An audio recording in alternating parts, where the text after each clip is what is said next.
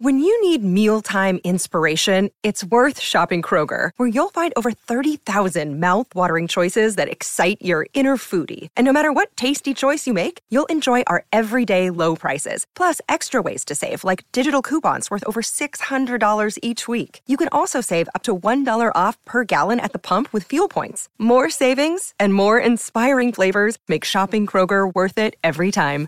Kroger, fresh for everyone. Fuel restrictions apply.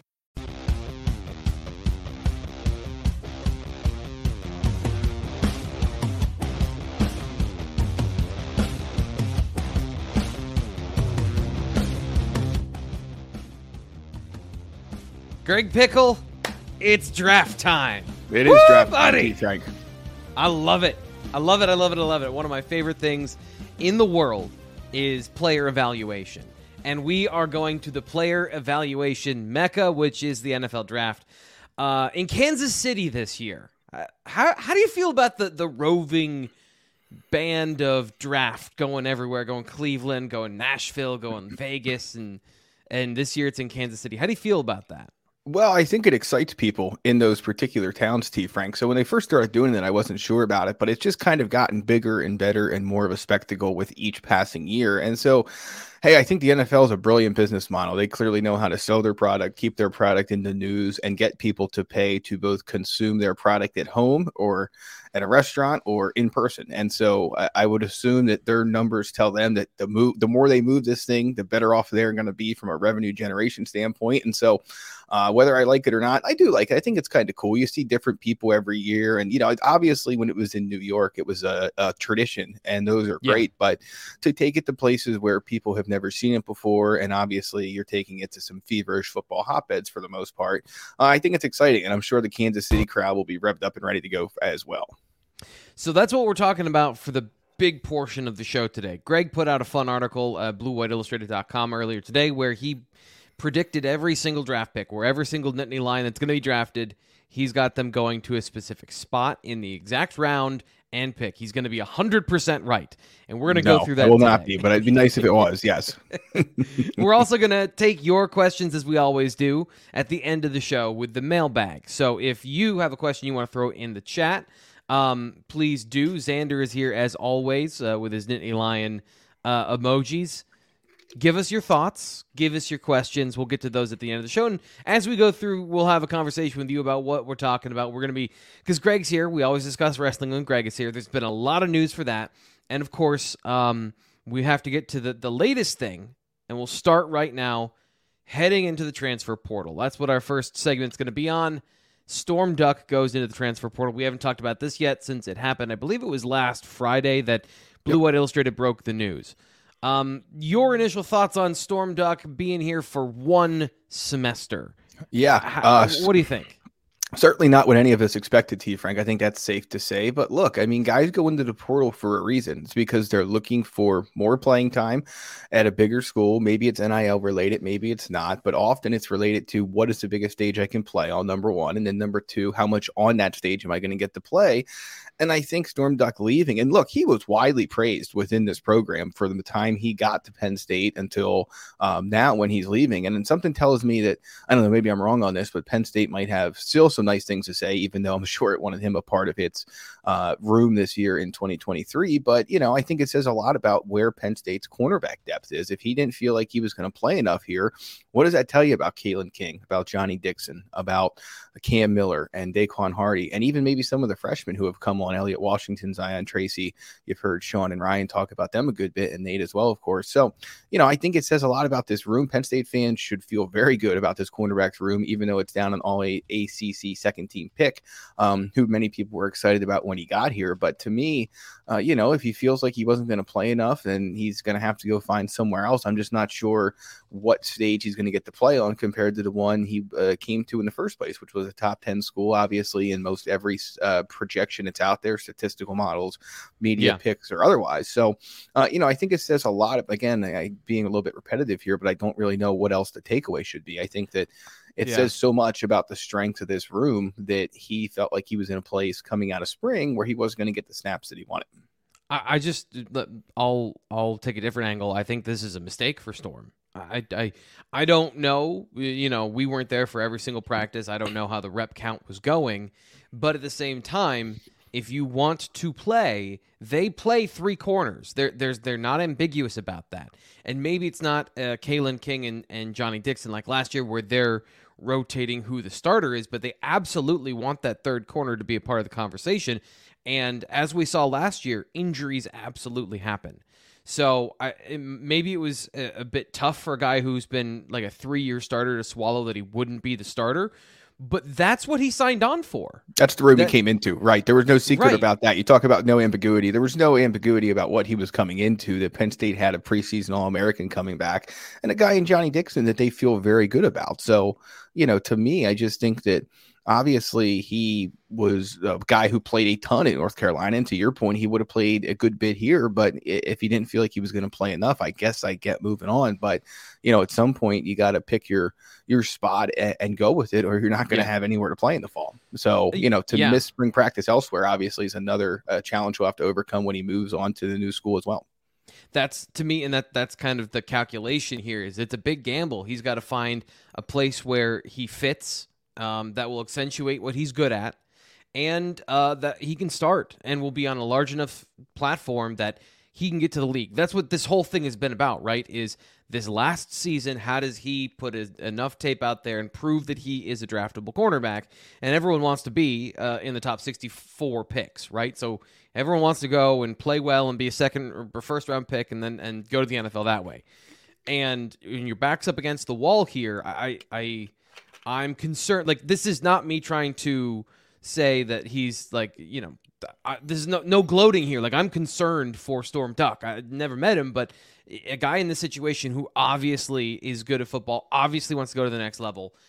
This is a pickle for him. So hopefully he finds a good situation and he does get what he's looking for. But I think as far as positions where he could have had an opportunity to shine, Penn State's uh, their system, press man coverage, like if you can hang in it, you can make a lot of plays. You saw what right. all these corners did last year. So, uh, from Penn State's perspective, are you concerned about the depth? I know you wrote about this at BlueWhiteIllustrated.com. We both kind of wrote about this in our own ways. So, are you concerned now that Penn State only has two proven corners and then a lot of young depth behind them?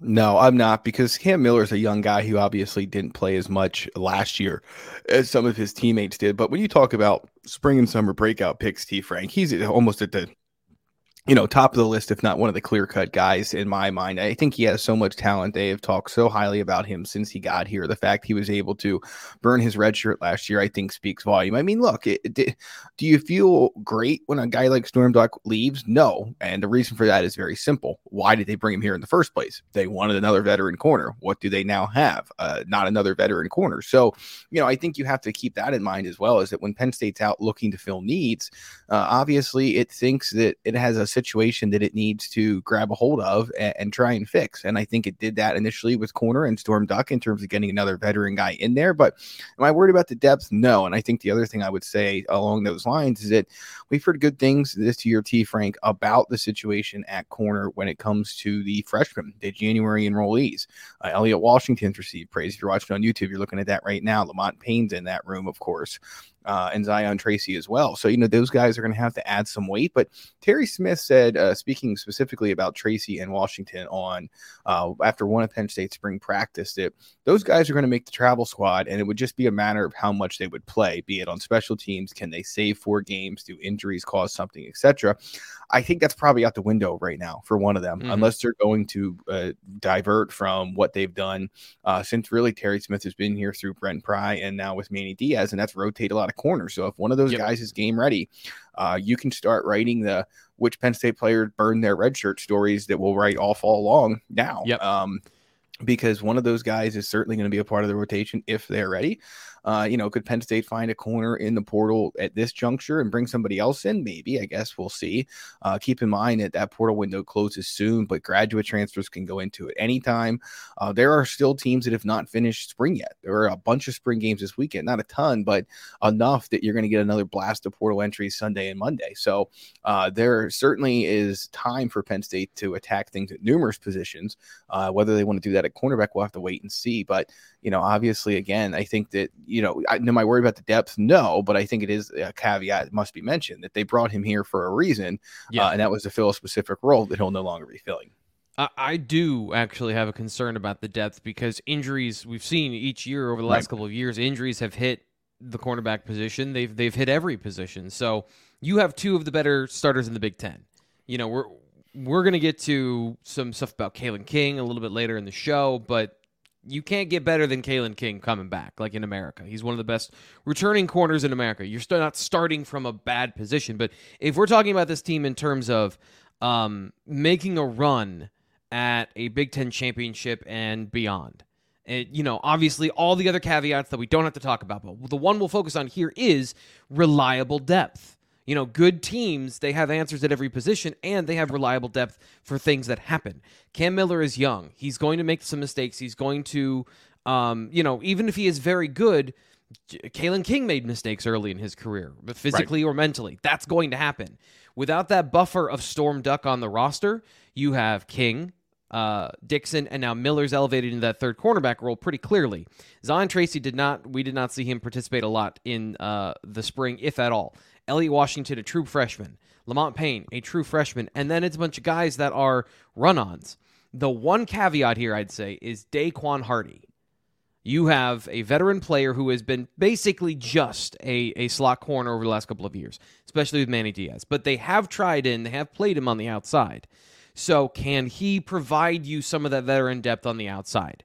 Does this open the door for him to do a little bit more?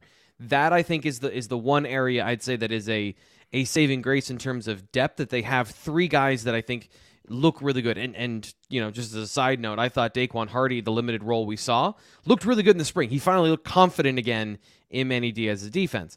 So I do think it's an issue, and and I don't think they're going to be able to solve it because you know it's not free agency like we've talked about because it's not uh it's not you can't just go and get a guy like Storm Duck to come in and play and be a reserve player on the roster because they want to go start. Like that's the difference between here in the NFL is like being a backup. It's fine in the NFL. Xander says Storm leaving is great for the young corners. Um, that is one area where I will say, do, do you think the development, say by game four, this is kind of on the back burner? Uh, that the young, the the youthful part of this is they'll they'll kind of progress pretty quickly because they are forced into the role. Do you think that's a fair way to look at it too?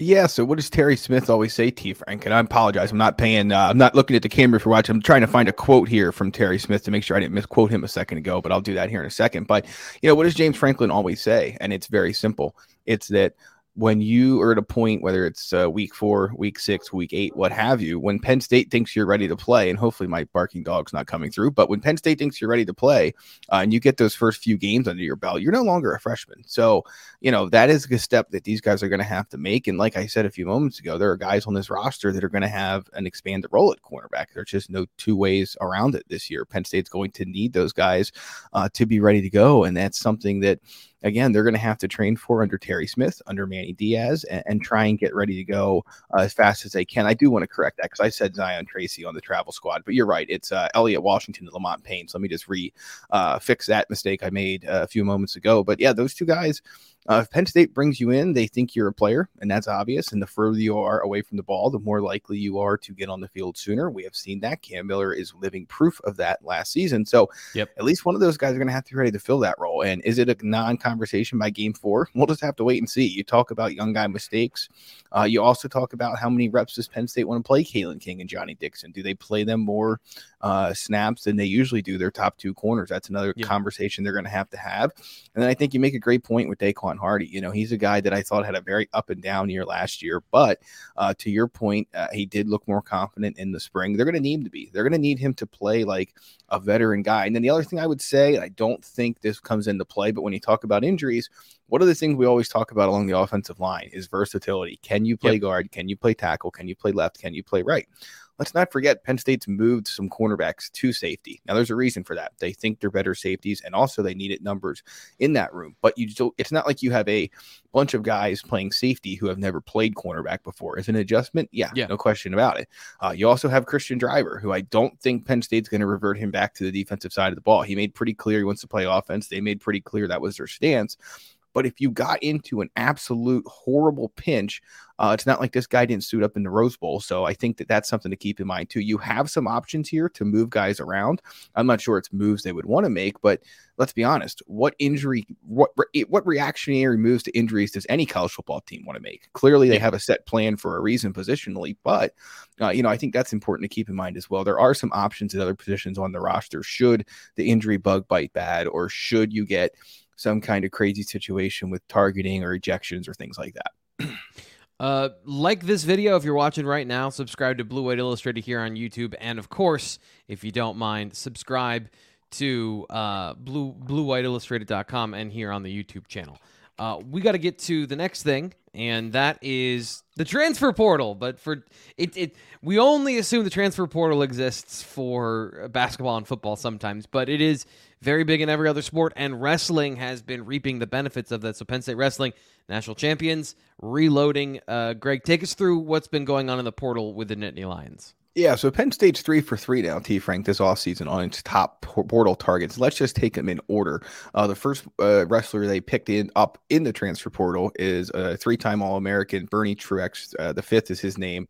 Uh, he was a three-time All-American at three different weight classes at Cal Poly. He comes to Penn State now uh, with a chance to compete for a job at 184 or 197. The question there, and I'm sure some of you are wondering, is, hey, wait a second, doesn't Penn State have the defending national champion and the multi-time national champ in Aaron Brooks at 180?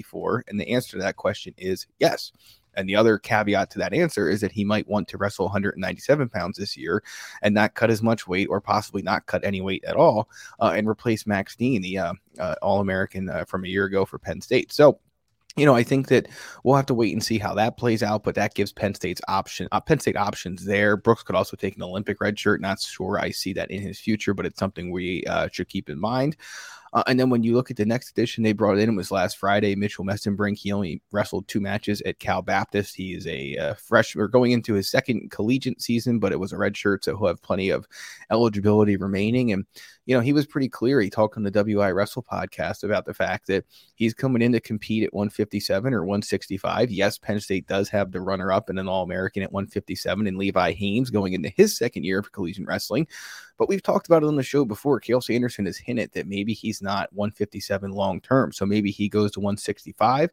Maybe Mesenbrink goes to 157. What does that mean for returning starter Alex Facundo? We'll see one of those three guys could take an Olympic red shirt as well. So Penn State has some decisions to make on that front too. And then finally, uh, just last night on April 25th, uh, Penn State picked up its third transfer portal commitment in the wrestling realm uh, from Aaron Nagao uh, to going into his third year of wrestling uh, from the University of Minnesota. He wrestled back for uh, fifth, and he was an All American uh, so far in his collegiate career. So he's going to fill the 133 pound spot vacated by Roman Bravo Young. So, you know, it's funny. We talk in football a lot about Penn State not getting always the guys at once in the transfer portal in football or in recruiting in football or basketball or what have you and wrestling's a complete opposite. They don't get every single guy that they want, T Frank, but pretty close. The hit rate is pretty darn close to 100%. Yeah. So, yeah. a good offseason so far for Penn State Wrestling as it tries to plug some lineup holes and build depth for the future. And of course, uh, try and defend that national championship it won uh, back in March. Yeah. This is, I think, the, uh, the fear that a lot of people had football is so like diverse in the terms in the number of schools, the number of reasons players go. But if like if you want to go to the if you want to win as a wrestler, there's one place to go. There's there's really one place to go, and uh, and Penn State has reaped the benefits of the transfer portal recently. This year, it seems like in, in a big way. So check out all of Greg's wrestling content, BlueWhiteIllustrated.com. Sign up now, get access until the start of spring football for twenty nine ninety nine. I'm sorry, fall football you know, till September for twenty nine ninety nine, or just go whole, whole hog and sign up for the full year. Either way, it's a great deal because you're getting all kinds of insider information. And uh, we want to make sure that you stay in the know. Today's show is powered by Rogue Shop. As always, our live show, our, our football live show, powered by Rogue Shop. And if you don't know what RogueShop.com uh, is, Rogue Shop is uh, Shar and Mr. Rogue, who are Richard, are craft cannabis farmers specializing in small batch sustainable plant medicine.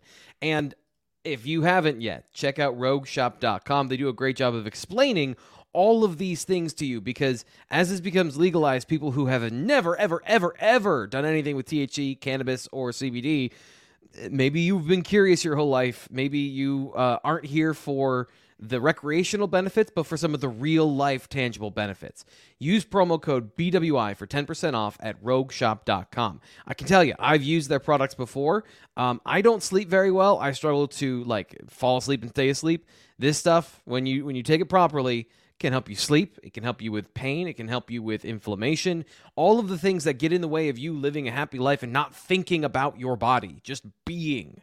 Check it out rogueshop.com. Then if you want to have the uh, you know uh, extra dimensional benefits of it as well, the all of that stuff that does you know it is it is cannabis. It can help you with that as well. We don't normally i don't normally talk about the mind expanding benefits of, of rogue shop but also it does that as well. rogueshop.com uh, check it out. 10% off when you use promo code bwi once again like the video share it with your friends. We're talking about the nfl draft today and that's where we're going next greg we're going okay. to your breakdown of the Nittany Lions going into the NFL.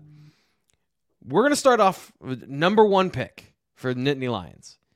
They're actually going to get a first round defensive back for the first time ever, ever in the history of Penn State or the NFL going in the first round of the draft. Tell us where Joey Porter Jr. is going in your mock draft. Yeah, so I would say the one thing that's it's interested me is that he has fallen down some big boards over the last week, couple of days. But I have him going. Go ahead, T. Frank. You can roll the graphic. I have him at number twenty to the Seahawks. And one of the things that's interesting, there's a great website out there. It's called uh, MockDraftConsensus.com. And one of the interesting things, or I'm sorry, NFL Mock Draft but it has a consensus, um, you know, mock draft roundup of all kinds of uh, seven round mock drafts from across the uh, internet. And you know, the consensus pick for him, T. Frank, is the red, the Washington Commanders, rather, a few picks earlier than the Seahawks. But I've seen him, you know, the LA Times, Sam Farmer, who's covered the NFL forever, has Porter Jr. going in the top 10 uh, mm-hmm. via the Las Vegas Raiders, who he thinks are going to trade back uh, out of the pick they currently have. So, you know, is that an option or a possibility? Maybe.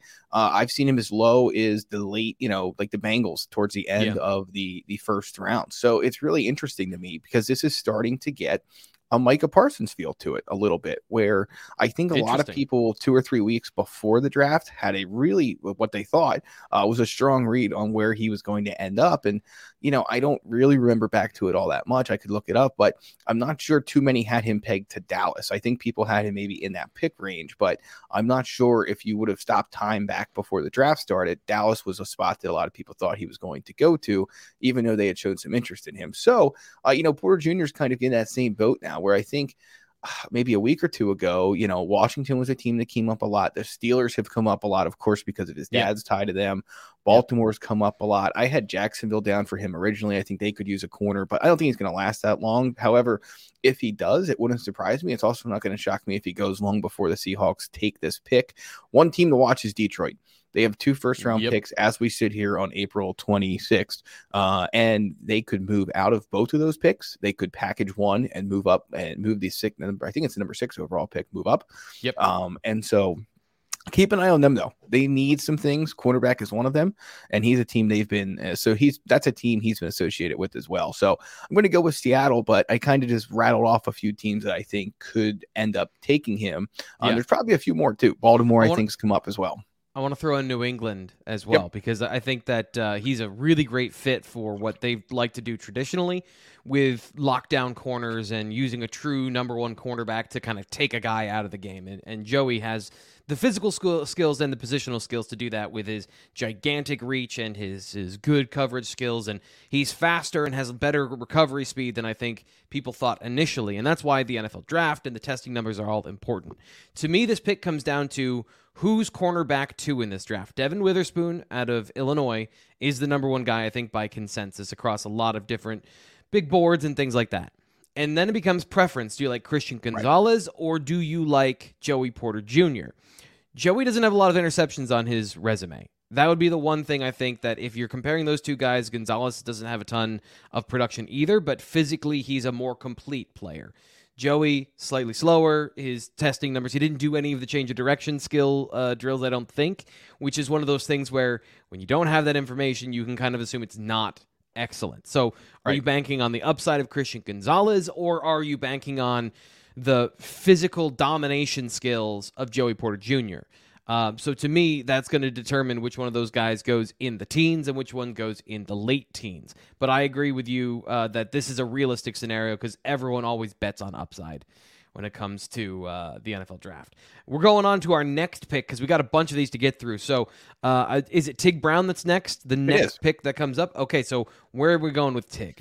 So, Ji'Ayir Brown's had a pretty fascinating uh, pre-draft process because I think he has moved up some boards. We've seen his name pop up in some of the source pieces that are out there. And look, I, I will come with the caveat that we all know, or if you don't know, I'm about to clue you in, but there's a lot of leaking that goes on. There's a lot of things that are said as setup moves during this process. It's only going to get worse over the next couple of days. Subterfuge. Yes. and so you have to keep all that in mind. But yeah. he's a super productive guy. I have to think he's done tremendous in the meetings he's had. Does he have every single um, you know, perfect testing number you'd want in a safety? No, probably not. But as you've written, T. Frank, there's a lot of stuff on tape that I think are going to excite NFL teams. So I have him going in the third round to the Las Vegas Raiders.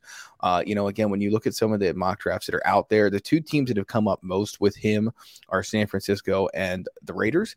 Uh, and so to me, I think that he could fit the mold of what they do defensively. And I think that they would like a guy who can be a little bit of a risk taker in the back, can play against the run, obviously is good against the pass. And so I think that fit makes sense. And look, I mean, we're projecting round three before round one even starts. So, uh, you know, you can kind of only make so many things fit before the trade start and guys get passed over, people fall, things like that. But I like him as a fit in, in Las Vegas. And either way, just based on what's out there, it seems like there's some West Coast teams that are interested in him. So if it's not Las Vegas, I still could see him ending up on uh, that side of the country when all is said and done to start his NFL career. I don't know the Raiders' defensive scheme very well because uh, Patrick Graham, I think, is a first year coordinator for them. So I don't necessarily know exactly what their scheme is like. He, to me, the most interesting thing about Tig is that he's got free safety skills. The 10 interceptions, the majority of them came as kind of a deep free safety guy reading, reacting, and going to the football. But in the NFL, they like archetypes. You know, they like guys that are a true free safety and a true box safety. Not as many teams run a kind of a blend of the of the two. So Tig does not have the physical skills, the length, the size, the range to be a free safety in the NFL in every scheme. I also don't know that he's big enough to play in the box, and that's where everyone projects him because he isn't the other stuff. But I think his physical skills uh, be damned. I think he's a free safety. I think if you want him, to me, I I, I look at, uh, and this is how this is going to go. By the way, you're going to give your pick, and then I'm just going to give my analysis of what I think yep. the best fit for these guys is.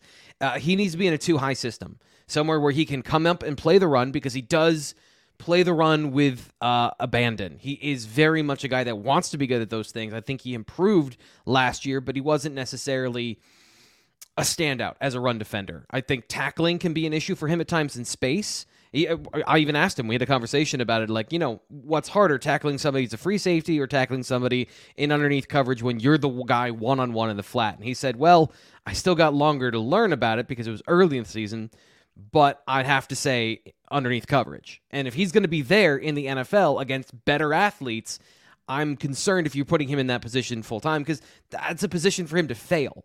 I, I don't know that he's a man cover corner as well. Like, you know, so if you're in a if you're in a traditional cover three, at times you're in a lot of man covered situations as an underneath defender. So he's got this kind of unique blend of skills to me that says two high safety. He does everything well, but nothing stands out. So teams that like that, um, I, think the Rams are a good position for him, and uh, the the hometown Buffalo Bills for me are a good position for him. Teams that are not going to emphasize size and or speed. Uh, teams that want guys that can do a little bit of everything. So uh, the Raiders, uh, you know, with Josh McDaniels uh, or uh, Josh Mc, yeah, D- Josh McDaniels. I, it's a wild card to me. A lot of new stuff there. So let's move on. You have him going in the third round. Uh, who's the next pick? Yeah, so it's Brenton Strange, and it's not too much later. I have him going. So I have him going in round three to Miami Dolphins, and there's not really a whole lot of thought that it needs to go into this one, T. Frank, and and you can talk about the system and why Mike Gesicki didn't fit in it, why Brenton Strange could. Miami yep. had a big presence. You were there at Penn State Pro Day. Miami yep. doesn't also have a tight end. So when you put those two things together, uh, I think that that is the most logical fit for him. Now, don't get me wrong. The Dolphins are not the only team without a tight end, and maybe they have a different plan or a guy they like for how to solve it. but they were well represented at Penn State Pro Day. And I, it was not, I'm not just saying they came to see Brenton Strange because they lost Mike Gesicki, but I'm hard pressed to believe they weren't there, at least in part, because yep. of that. And, and, we've seen him, you know, this is a guy who, you know, if you remember, T. Frank told us back in December that he was receiving anywhere from round two to round four feedback. And I think a lot of people scoffed at that and said, oh, there's no way. Well, let's let's be honest, there's a way. I, I would yeah. be stunned if this guy gets by round or day two, round two or three. I really yep. would. He is viewed in higher regard, it seems like, by pro personnel GM scouts, things like that, than he is by a lot of Penn State fans who questioned his decision to leave early. And so, you know, I, I and that, league eligibility on the table anyway. So, you know, could I be wrong here? Yeah, definitely. Um, you know, again, when you look at the mock drafts around the country, um, plenty of them have him as a day three guy. So it's not out of the question. But someone might jump at his skill set. I think Miami could be that team. Uh, if you want to get a question on the show, BWI mailbag coming up just after this. So drop it in the chat. Something you want to know about, whether it's recruiting, whether it's Penn State football, whether it's the draft. Do you have any thoughts you want on the draft? We'll be taking those all in a little bit. You nailed it. You nailed it. That uh, the whole time. Which guarantees he's not going to go to Miami. By the way.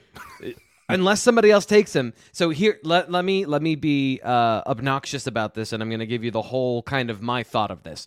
There are two Ch- uh, Shanahan trees. They're you know from Mike Shanahan. The uh, what that means is is a very specific system: outside zone, inside zone, play action, West Coast off of that from Washington with Robert Griffin. And for everyone that knows this, I'm sorry for the the kind of replay, but there's the uh, there's the Kyle Shanahan, and then there is the um, Los Angeles Rams. Oh my gosh, I'm forgetting his name in the middle of my sentence. Uh, Los Angeles Rams head coach. Um, so they are Sean McVay. Thank you. They are similar but different. And um, the McVay system, I think, is a little bit easier to copy and manipulate because it's basically just three receivers uh, under center, play action, outside zone, spread everyone horizontally, and then run with speed. The Shanahan, the pure Shanahan tree coming down through Kyle, is much more complex with a lot more motion. It's designed to destroy linebackers in the NFL because they use RPO, motion, jet sweeps, and everything to confuse and and to um, destroy your gap responsibility in the run game. But what it also does is it creates these play action opportunities. This is what Brenton Strange is made from. And if you want to mainline that Kyle Shanahan stuff, you can't get any farther, you can't get any closer than Mike McDaniel, who is part of the evolution of that run game, who is the, now the Miami head coach.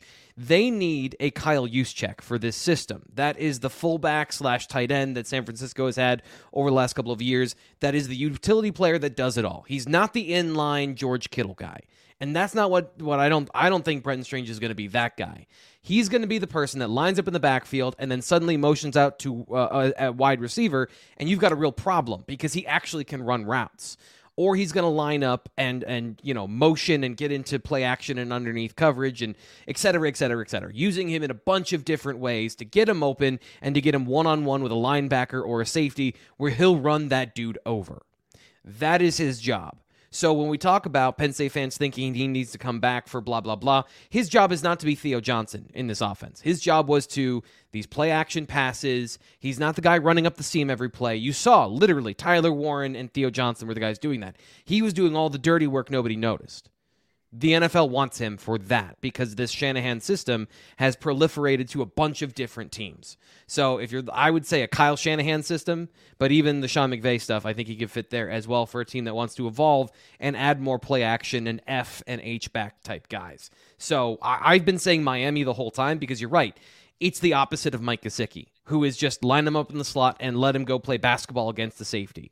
They want more from that position. He provides all of the things they are looking for. Um, I think the you know if he was better at certain areas, catching down the field, his route running in short and intermediate, I think isn't great. If there's one area he's a little bit slow in his transitions, so he's not going to be that George Kittle again.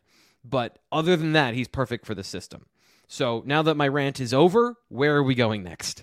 We're moving on to day three, T Frank. So I could again, I think one of the interesting thing about this, and I spelled Juice Scruggs' name wrong in our story at bluewhiteillustrated.com, so that's now fixed. But uh, one of the interesting things about this draft is, and I wrote it in our story, is that I could see day two being busier than expected for Penn State. I could also very easily see it very quiet. I mean, I feel like, you know, again, you just laid out why Brenton Strange could be a third round pick.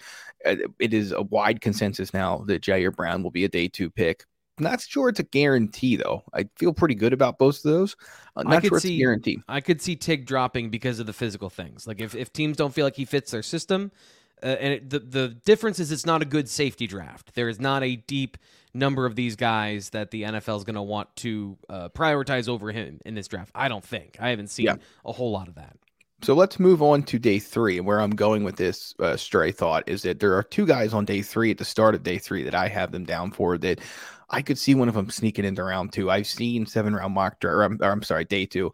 Uh, I've seen seven round mock drafts that have them there. Let's start with Parker Washington, though. I have him round four, T Frank, uh, to the New Orleans Saints. And we don't have to go too in depth here with uh, with Parker Washington because, we're again, we're talking about day three picks uh, a day before Yeah. the draft even begins. But, um, you know, what I will say is that when you look at his skill set, I don't think that he is going to be as impacted by not doing the pre-draft workout stuff that a lot of people seem to think he will be. You know, ultimately, this is a, a player that is shown a lot on tape. And I'm pretty sure he has smart people around him who, uh, you know, wouldn't have advised him to leave if it was going to keep him from being undrafted. Todd McShay talking recently about how some NFL teams might see him even being a running back potentially, or at least in that kind of hybrid running back receiver role. Uh, whether that's the case or not, we'll have to wait and see. Because you know, Yeah. obviously, he was a returner. He's not. Uh, he's not unaware of how to handle the ball in his hands and you know in ways other than being a receiver. But yeah, I think when you look at uh, you know, you look at him, he's a guy that someone might leap at on day two. I think he's probably a day three selection, but I don't think he gets past the fourth round. Uh, you know, so I think the Saints might be a team that fits for him. Yeah, especially with what they have uh, on the offensive ro- roster, Michael Thomas, and um, you know the Ohio State receiver from last year as well. Looking for a slot receiver, like a pure slot receiver, I think that's a great fit.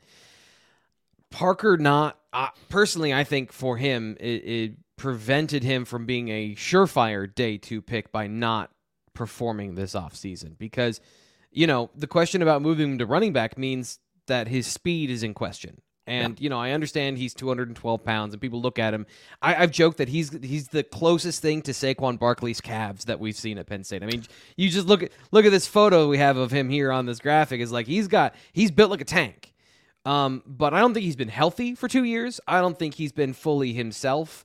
Uh, and so I think his, his tape is good, but not what you would expect from him as the guy who should have been the next in line to be the lead receiver for the Nittany Lions. So if the tape is good and there's absolutely no information about uh, what he does as an, as an athlete in these testing situations, some teams are going to remove him from their draft board.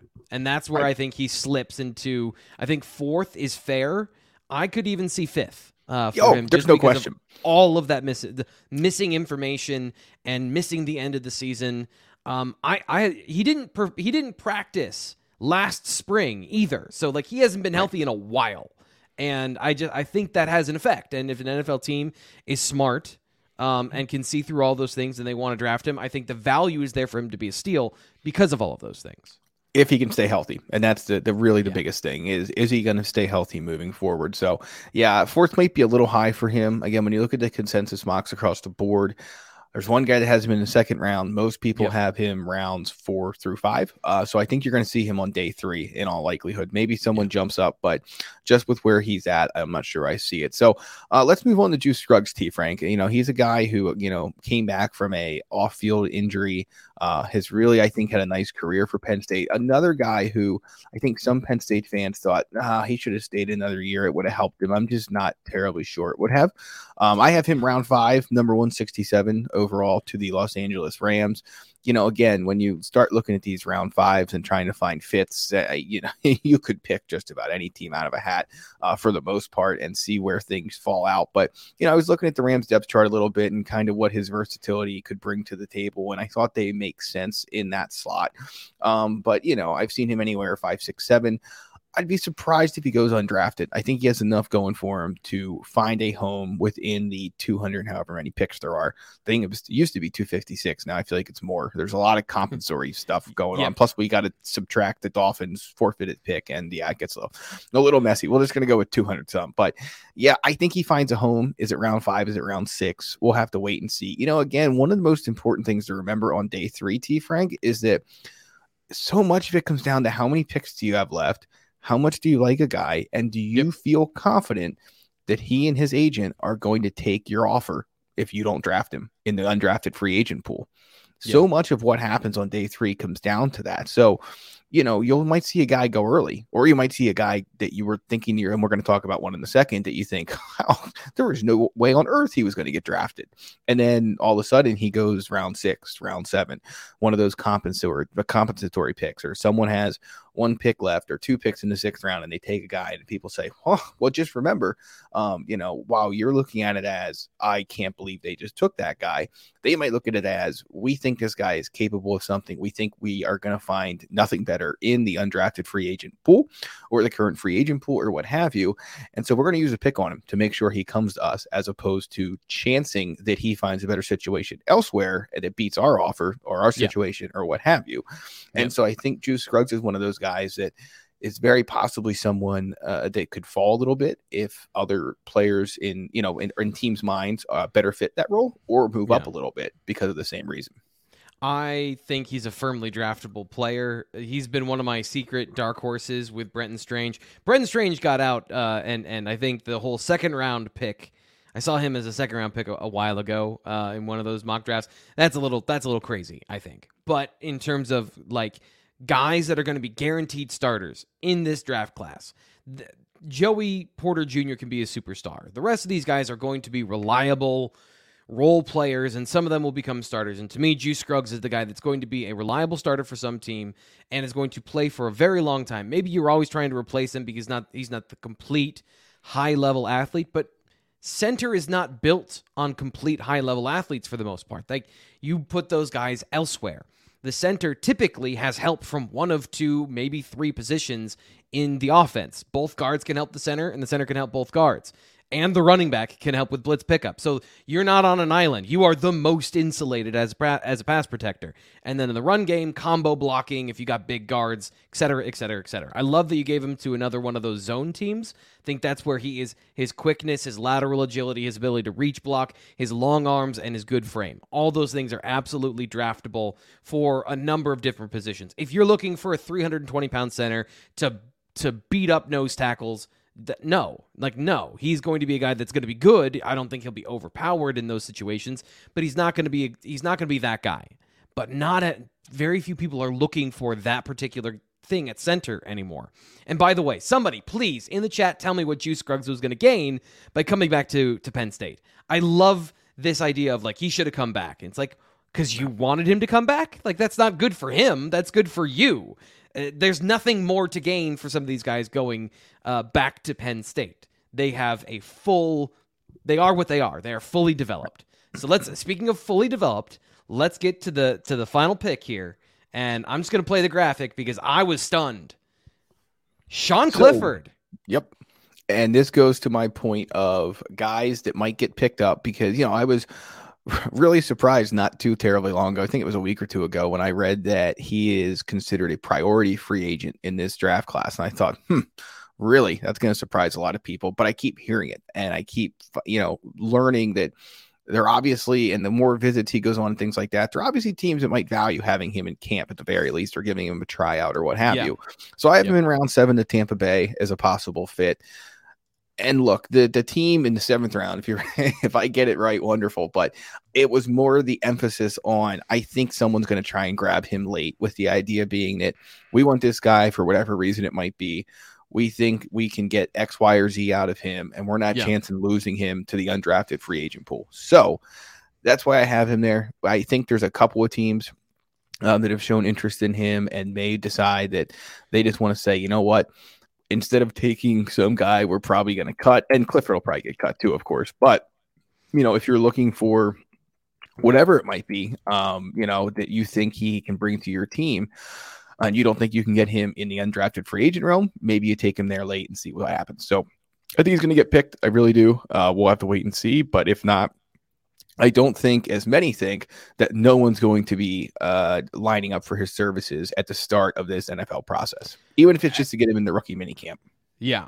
So you have opened up my mind here because until today, I've done multiple conversations and interviews about the draft and said, like, I don't see him as an NFL quarterback. But if he never has to play, he's an excellent, excellent player on a team, understands football at a deep level can draw it up X's and O's, understands what's supposed to happen, can give you every check. He'll memorize your playbook very quickly.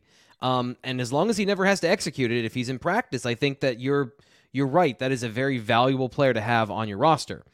Um, as a football player, he has an arm to throw the ball to any part of the field, not off platform, but when things are when he's on and he can set his feet and throw, and everything's fine and throw in rhythm, yeah, yes, he can be an NFL quarterback. But the problem is, Greg, it's never that. It's right. never that. Like whether it's not the coverage you were expecting, whether it's you got pressure when you want, didn't want it in a place that is not advantageous for you. All of these things, I've described them as, as a deli where you only get a certain number of toppings and you have to pick which ones you want each week. Blitz pickup, great that week. Throwing under pressure, he can he can do it, but he's not going to find his check downs and he's not going to do X, Y, or Z after that. You get two or three things in the moment from Sean Clifford. So I, I think uh, you're right. As a seventh round pick, as a guy you want to bring on in your roster, developing as a backup emergency quarterback. Uh, okay, Look, I, what I, what I would put me. his draft odds at probably still 30%, maybe 20%. That might even be high, quite honestly, maybe closer to 10. Um, 10 is probably a better number. But keep in mind, too, that the NFL may be bringing back the old third quarterback rule after mm-hmm. the debacle that the 49ers experienced in Philadelphia um, during the NFL playoffs. And so, you know, again, when you talk about a guy who may never have to play but can do a lot of other things for you off the field, uh, that's what you're going to be looking for in that third quarterback. So we'll have to wait and see. I mean, again, am I going to sit here and say, yes, I 100% think he's going to get drafted? Of course not. That'd be insane. But uh, do I think there's a chance and maybe a better one than people would give him just off the cuff, especially within the Penn State community? Yeah, I do. So I guess that should probably yeah. lead us, T. Frank, into the guys that we didn't mention. Uh, plus one uh, shout out for our good buddy Sean Fitz. You don't have a graphic for it, but I think Chris Stoll is going to get drafted. We'll have to wait and see. Uh, the Mannelly Award winner, long snapper. I have him going um, believe to the New Orleans or the Seattle Seahawks. Um, they need a long snapper, so something to watch there. Undrafted free agent guys, PJ Mustipher and Mitchell Tinsley, uh, two guys that you know I just think are going to end up falling through the cracks in this draft class. PJ, um, because of the injury, I don't think had the season he had hoped to have or wanted to have. I think that's just going to leave him on the outside looking in of the draft class, but we'll see. Again, I, I, I have to stress that you just don't know. Somebody might have fell in love with him and said, This is the guy we want to take late and not risk losing him. So we'll have to wait and see. But I have him on the outside looking in. And then with Tinsley, I thought he did some nice things for Penn State last year. I just don't know yep. if he has all of the tools necessary. And what is a pretty deep receiver class to find his way onto a team via the draft? Undrafted free agent? Yeah, no question. Um, beyond that, I'm just not sure. I wonder if he'll be a better pro than he was a college player because at six feet, he was played on the outside. But he moved into the slot when Parker Washington was injured. His route running, his change of direction skills. Uh, I think I he's my dark horse for being. I have so many dark horses in this class, but he's as even if he's a UDFA, I do think he'll have some role for some team. I, I compare him a little bit to Jakobi Meyers, who was a seventh round pick for the New England Patriots as a guy runs routes, big body, good catch radius, does everything well, but probably just doesn't have the speed you're looking for from a guy that looks like he has a complete game. And I think that there's a spot for him in the NFL. Maybe it wasn't best accentuated in college. Uh, yeah, so I'll say on... this uh, of Sorry, just real ahead. quick of all the draft stories we will write between now and the weekend to have ready to go if a guy gets drafted. He's the one I think we need to be most ready to use before the end of the seventh round, even though at least I go into it saying, nah, I don't think we're going to have to. But of all the guys, you know, when you look at some of the other Penn State players going into this draft, the Tarburtons, uh, Sutherlands, things like that, Barney Amor, you know, obviously, you know, we could have those things ready. Not sure we're going to use them. I think Tinsley will have to have ready, maybe even more so than Clifford and, uh, and some others. But yeah, we'll see. It should be interesting. Again, when you get to that sixth, seventh round, it's anyone's guess if if you all can remember how much fun it was when Penn State went on that little run of having players picked in the seventh round a couple years ago. Uh, anything is possible late in the game. Yeah, yeah, for sure. That was a that was a chaotic moment for all of us. We were trying to get stuff, and it's just like bang, bang, bang. Um, okay, so we got a couple minutes left on the show, and I'll make sure we get to your questions and comments. A little bit of a sleepy chat today, so if you've got something you want to say, now's the time. We're heading into the BWI mailbag.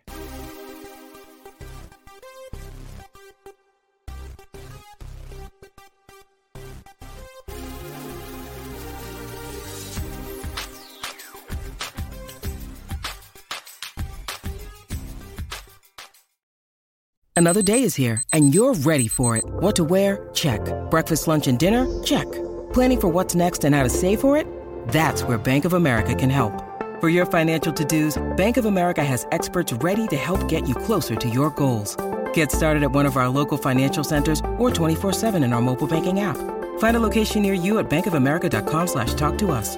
What would you like the power to do? Mobile banking requires downloading the app and is only available for select devices. Message and data rates may apply. Bank of America and a member FDIC. Judy was boring. Hello. Then Judy discovered ChumbaCasino.com. It's my little escape. Now Judy's the life of the party. Oh, baby, mama's bringing home the bacon. Whoa, take it easy, Judy. The Chumba life is for everybody. So go to ChumbaCasino.com and play over 100 casino-style games. Join today and play for free for your chance to redeem some serious prizes.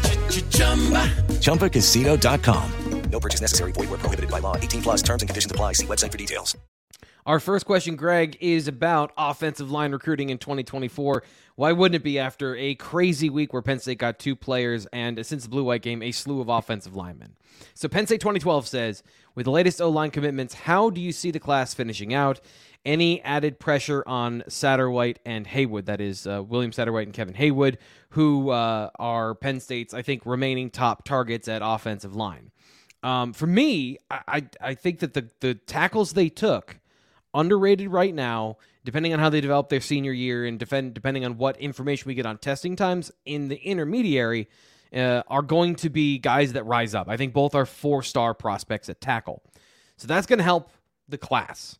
Um, but in terms of pressure on Satterwhite and Heywood, they have options, and clearly they're weighing those options. So I don't think it'll put any more pressure on those guys because from what I can tell and what our experts say here on this show on the Monday show, both those guys are takes no matter what. So there's a spot for them. They'll find a spot. Greg, from what you've been following along with the situation, do you have any differing thoughts on that? No, I would just say that obviously the Monday show with Sean and Ryan or the Lions Den Forum uh, message board is the best place for that question to be batted around. But no, I mean, I you know just reading uh, reading the guys and the tea leaves and everything else, added pressure. I mean, at some point, yeah, you're going to have too many bodies and not enough scholarships to give out. But I think we're a Yeah. ways from that point in time. Yeah, and I would say that the pressure already happened. That's why you got Egan Boyer on right after Garrett Sexton, and both guys probably wanted to commit, but that might have been the, what you were looking at in when you were talking about pressure getting guys to commit. Right. And could have a little bit sure. I mean, obviously, again, I think that one thing that's important to remember is that it's a domino effect across the country, not just at Penn State. But, you know, when you're looking at these things, you have to remember that it, there's other schools that are adding guys or possibly not adding guys that may open spots up here or there. And I'm not implying anything in particular with those two guys, just a general thought that Yeah. there's always more puzzle pieces than what sometimes we realize just being hyper focused on the Penn State uh, side of things. So I will. Uh, Xander has been great today, so I will answer this question. But it is one we get regularly. Uh, long way to go in 2024, but is it the top 10 class when it's all said and done? Our experts don't think so. Um, I'm also of the mind of that, although they are in a good position with some of their top defensive targets as well on the defensive line. Getting five star guy. I'm just quoting Ryan here. Getting five star guys and getting high four star guys is the key. He we had this calculus last year. Can you get like 18 four star guys? Or can you get a couple five stars and some high four stars? Right now, Penn State's class is comprised of eight three star players. So the answer right now is no. Now, as we talked about recently, we're, we're a long way to go in the recruiting process. So there's still updated rankings to go for a while. But I don't like it right now. Uh, if I'm going to shake the magic eight ball, uh, it says looks doubtful is the, is the Right. way I'd answer that. Yes, agreed, T. Frank. I have nothing more to add. I think you hit the nail right on the head. It's just, I, you know that question. You're right; it gets asked all the time, and it's just a math problem. I, I mean, go yeah. back and look through the last however many years you want, maybe last ten of top ten classes, and look at what the makeup is, and then look at where Penn State's at right now, and just do the math. And can they get there? You know, again, if they get some guys bumped up in the ratings, yes, uh, it of course would require them not having any guys bumped down in the ratings. Yep, and then they'd have to land some big name guys as well. So tough road to climb, but I, I, don't know if it's anymore as much of a focus as maybe it used to be to have a top 10 class. I mean, you need to, look, right. you want to be as high as possibly can be, right? But uh, more than anything else with the portal, you have ways to address issues that in the past you felt like you could only solve with a top 10 or a top five or a top eight class. So I think that's important to keep in mind as well.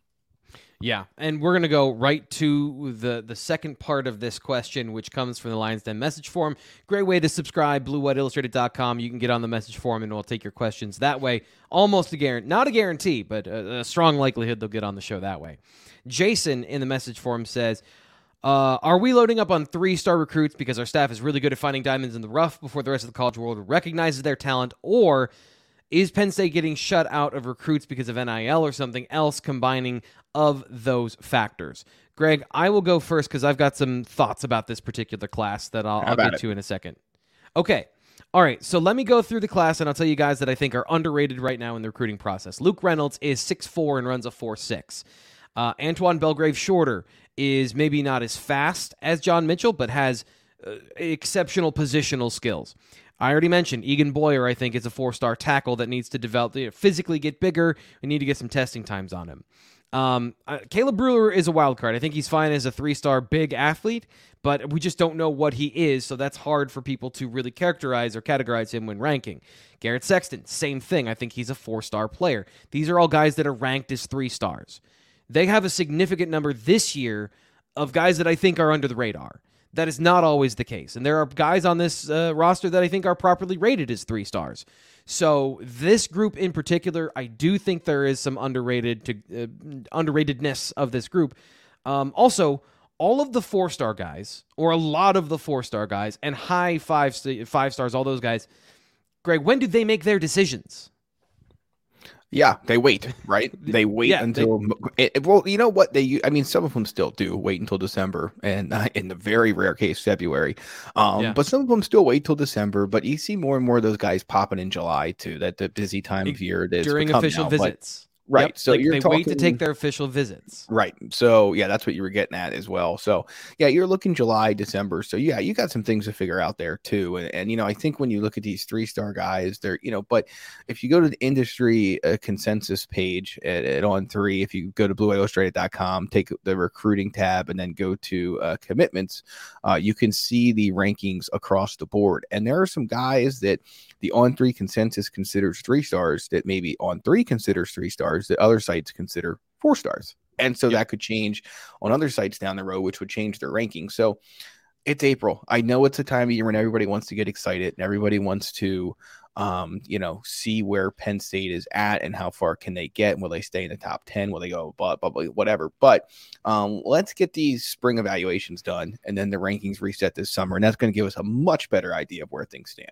Yeah, here's what Greg was talking about. This is the basically the URL he was describing out loud is where you can see comparisons of where these guys stand. Cooper Cousins, four star across the board, but you got some guys down the list there might be some disagreement on where they land. There might be some agreement that I, I disagree with personally, but you can check this out, bluewhiteillustrated.com, to see where the composite ranking comes from and where each individual uh, ranking system is. Like, for example, Garrett Sexton, ESPN does not have him ranked whatsoever.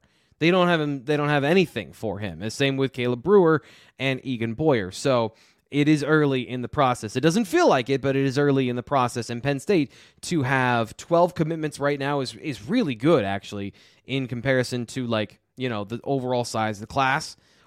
Almost halfway there. Like I know this is going to be a big class according to our guys, but still having 12 already is a pretty good place to be. Okay, two more questions here. Um, we're going to end with a draft question, but I got to get to this one because Hectic 24. He's a guy that has been a, a big contributor to the live show recently. Want him to get his question heard. Is the offense really that far behind, according in, in referred to the blue white game? Was the ho hum play calling on the blue white game by design? Um, and was this to avoid showcasing TV any breakout performances due to fear that players will get poached by other schools through NIL and the transfer portal? Um, I, I labeled this one conspiracy theory when I uploaded it um, because I think that there's a little going a little too deep here, in my opinion. But Greg, is there validity to what he's asking? Yeah, I, you know, I think it's a little bit of both. I think that you know, I uh, we try to read way too much into these spring games and and what we see and what we don't see and why and oh, well, it was vanilla because it's on TV and uh, and this that. I, I just it's a spring game. The rosters were kind of broken up more fairly this year, but not really. Penn State was going against a lot of its first and second team defense, which, as we know, is going to be one of the better ones in the country. Uh, and Penn State has issues at receiver. So, and they couldn't run the ball. So, I mean, when you put all those things together, uh, it was not a good showing. There's no question. Am I? Yeah panicking. And do I think fans should panic? Of course not. Um, but do I think that, you know, there was obviously some things that people thought might look a little bit different against that first team defense? Yeah, of course. But I thought Drew Allar had a nice day. They'll get this stuff figured out at receiver. I, I wouldn't get too worked up over what that performance might mean for the future. And I would also say this that in terms of putting things on TV that might, you know, if someone's going to go into the portal, they're going to go into the portal. I'm just yes. not I, I, these, you know, this goes back to the whole NIL thing, and, and we could spend a lot more time than we have talking about this. But now, uh, I get the question, but I don't, I wouldn't read as much into it as I think the question is for sure. But reach out to me on the board if you want to talk about it more. We certainly can, and I'm sure T Frank will jump in as well. Yeah, I, so he's he's right on that they don't want to put things on film on television, but they don't want to put their scheme on television. That's the the main thing is like we see vanilla stuff so that West Virginia, Ohio State, Illinois don't see what they're preparing for next year. And the offense, here's the thing is the offense might not be as far along in preparing that stuff. They're installing right. the base offense. So what you saw is the base offense, what they put on film for several years now, like they want to run these particular schemes. That's no secret. So that stuff is what we're going to see. Um, the defense, and this is the this is the part that's crazy, Greg, and this is something I was thinking about the other day. Manny Diaz's defense, his base defense includes blitzing seven in a spring game all the time. Right. That's how crazy his defense is. So like that's not a surprise that they were able to do more things because there are more there's more there's more bananas plays uh, on the defensive side. They're returning more players. Um, but secondarily, and this is really the reason, is uh, the defensive ends couldn't be blocked. Like the the offense had a bad day because the defense got pressure on almost every single play. Yeah, let's not forget play. that uh, that potential first round top ten, top five uh, left tackle he didn't play in the blue white game. So let's not forget about that small fact when talking about the offensive line as well. Yeah, and the so offensive like, production as a whole, right? There, there, there's a couple reasons why, and I don't think it is to keep guys out of the transfer portal because, as you said, those guys are going to transfer if they're going to transfer. And I don't think that the guys being poached in the portal are actually from good spring game practices. I think it's the totality of like Storm Duck didn't transfer because he was on the white team. Storm Duck transferred because he landed on the white team and he thought like I'm the fourth corner here, not going to play. Final question today because we're we're we're past our end time, but I do want to get to this because it wraps up with the thought we should get to. Any final Penn State NFL draft predictions before we get out, Greg? No, I think we kind of covered them all. I the one that I glossed over, but I do think we could hear Chris Stoll's name called. So mm-hmm. that's kind of my out on the limb prediction. But other than that, no. I mean, I think that every, like every other year, we go into this process expecting one thing, and we're very likely to see another. But ultimately, if Joey Porter Jr. is picked in the first round, as Penn State fans and Penn State and many NFL draft analysts expect, uh, ending that uh, long drought Penn State has had with no first round defensive backs, it will just be another feather in the cap of Terry Smith and Anthony Poindexter when they go out in the road recruit. Uh, and obviously, they're going to hopefully, in their mind, uh, put someone, another guy there in Kalen King next year and maybe uh, continue the tradition of getting guys drafted. So when you look at the history of this program, as deep and steep as it is, uh, there's not a whole lot when it comes to guys from the secondary and specifically corner going into the NFL. So watch that moving forward. Obviously, other programs are selling that too, and at a much greater clip. But yeah, everyone got to start somewhere. And for Penn State, this will be that somewhere as uh, they continue to try and build the class of 2024 and beyond. Yeah, um, my prediction is not about this draft. It's about what happens after this draft. What you just said. Everybody from James Franklin to um, Chuck Losey, this offseason been like, well, Penn State's not developing athletes the same way they were before. Like, that's the strength program. And it's like, or it's the recruiting. And and this is again, no disrespect to this guy, to the guys in this draft. I think that there's a lot of them that will play in the NFL and have starting jobs. That is not easy to do. That takes a very good football player. But when we're talking about special players, Penn State's going to have three first round draft picks next year. Like they're gonna have they're gonna have Olu, they're gonna have Kalen King and Chop Robinson. Those three guys are going in the first round. It'll be by injury or some freak situation where those three guys don't have great seasons next year. So you're going to feel very differently about where Penn State is in the overall ecosphere and the NFL draft come next offseason when we're sitting here talking about the draft and previewing it.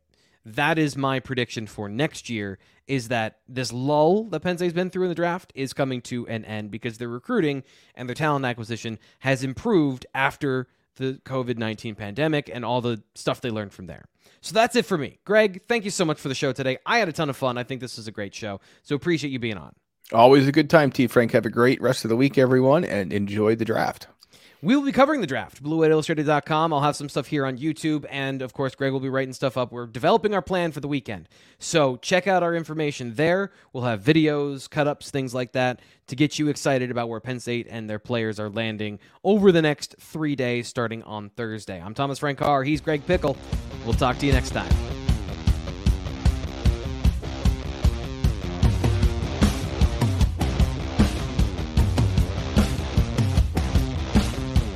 Hello, it is Ryan, and I was on a flight the other day playing one of my favorite social spin slot games on chumbacasino.com. I looked over the person sitting next to me, and you know what they were doing? They were also playing Chumba Casino. Coincidence? I think not. Everybody's loving having fun with it. Chumba Casino is home to hundreds of casino style games that you can play for free anytime, anywhere, even at 30,000 feet. So sign up now at chumbacasino.com to claim your free welcome bonus. That's chumbacasino.com and live the Chumba life. No purchase necessary. Group. Void prohibited by law. See terms and conditions. 18 plus.